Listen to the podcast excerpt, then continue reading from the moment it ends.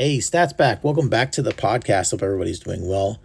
We're going to start off with Team USA, basketball Team USA, with their bounce back victory over Argentina, then jump into pregame uh, Phoenix Suns versus the Milwaukee Bucks. Let's look at the odds and see who's favored to win.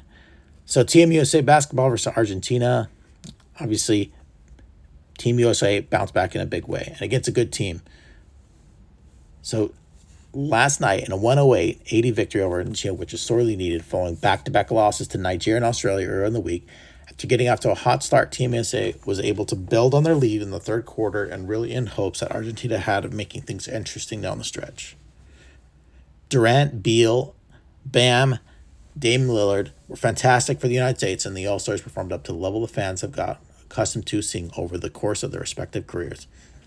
It will be imperative for Team USA that these four players continue to produce at high levels for the United States if they want to achieve its goal of bringing home gold.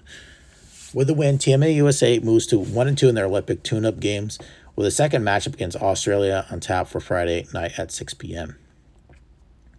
And that's on NBC Sports Network. So, not out of the woods yet. Obviously, it would be tempting to assume that Team USA is fully righted the ship with this impressive victory. There's even some poetry in the opponent. Argentina is the team that cost Team USA the gold in 2004. Remember, these are just warm up games. These games don't count. Seems fitting that it should be necessary for an opponent to help them get back on track. Remember, the same Nigeria team that beat Team USA on Saturday also blew out Argentina 94 to 71. This isn't the same team that gave Team USA so much trouble in 04 with Manu. Uh, he obviously retired. Andres Nocioni is retired. Fabricio Oberto retired. Carlos Delfino retired. Luis Scola He's on the team. He's 41. Team USA jumped out to a quick 28 to 12 lead over Argentina, overwhelming with their superior athleticism and shot making. All right. Team USA's vulnerabilities. This is just touching on it.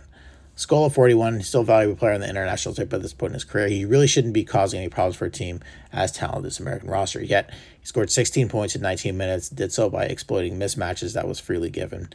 So they gave him up. So Team USA has three real big men on the roster right now. Kevin Love with defensive, obviously. Uh, Green and Adebayo are used the best switching screen, so the Americans are switching quite a bit. That allowed Argentina to hunt smaller Team USA defenders, Scola to exploit. Australia had similar success in their exhibition matchup with Team USA. There isn't a traditional rim protecting big man on this roster. Team USA probably could get away with some degree of drop coverage with Adebayo, but doesn't play to its strengths. It's flaw in the roster construction that opponents are going to take advantage of. They are very small. They wanted to rely on their high scoring output.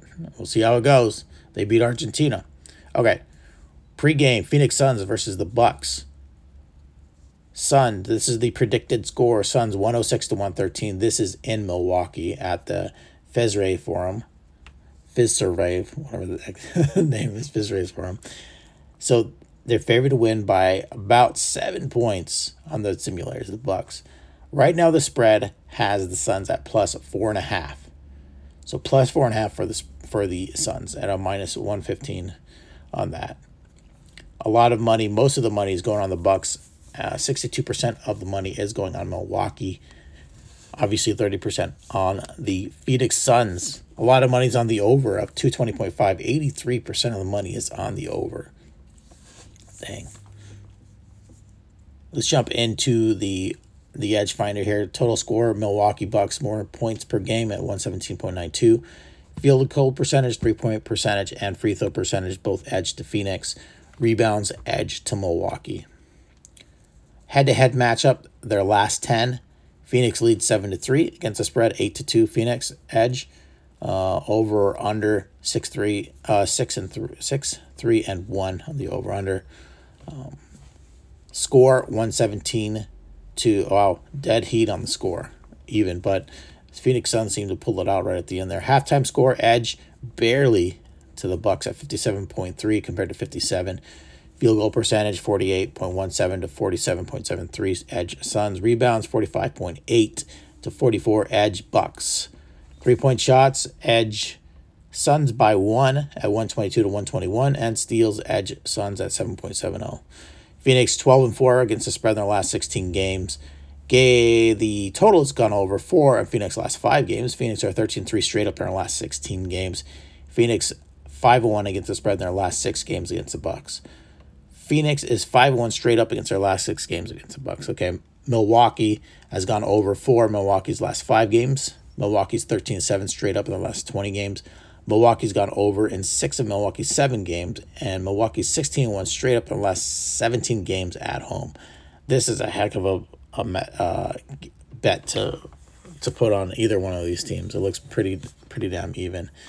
Um, how accurate do you want? How much weight you want to put on the simulator is up to you. I'm just going to touch on one more thing here. Like the Lakers are expected to search ways for reoccurring Alonzo Ball per report. I think Lonzo looks a lot better in Laker gold than he does in the Pelicans red. All right, everybody. Thanks for listening to the podcast. Take care. Hope everybody's doing well. Bye.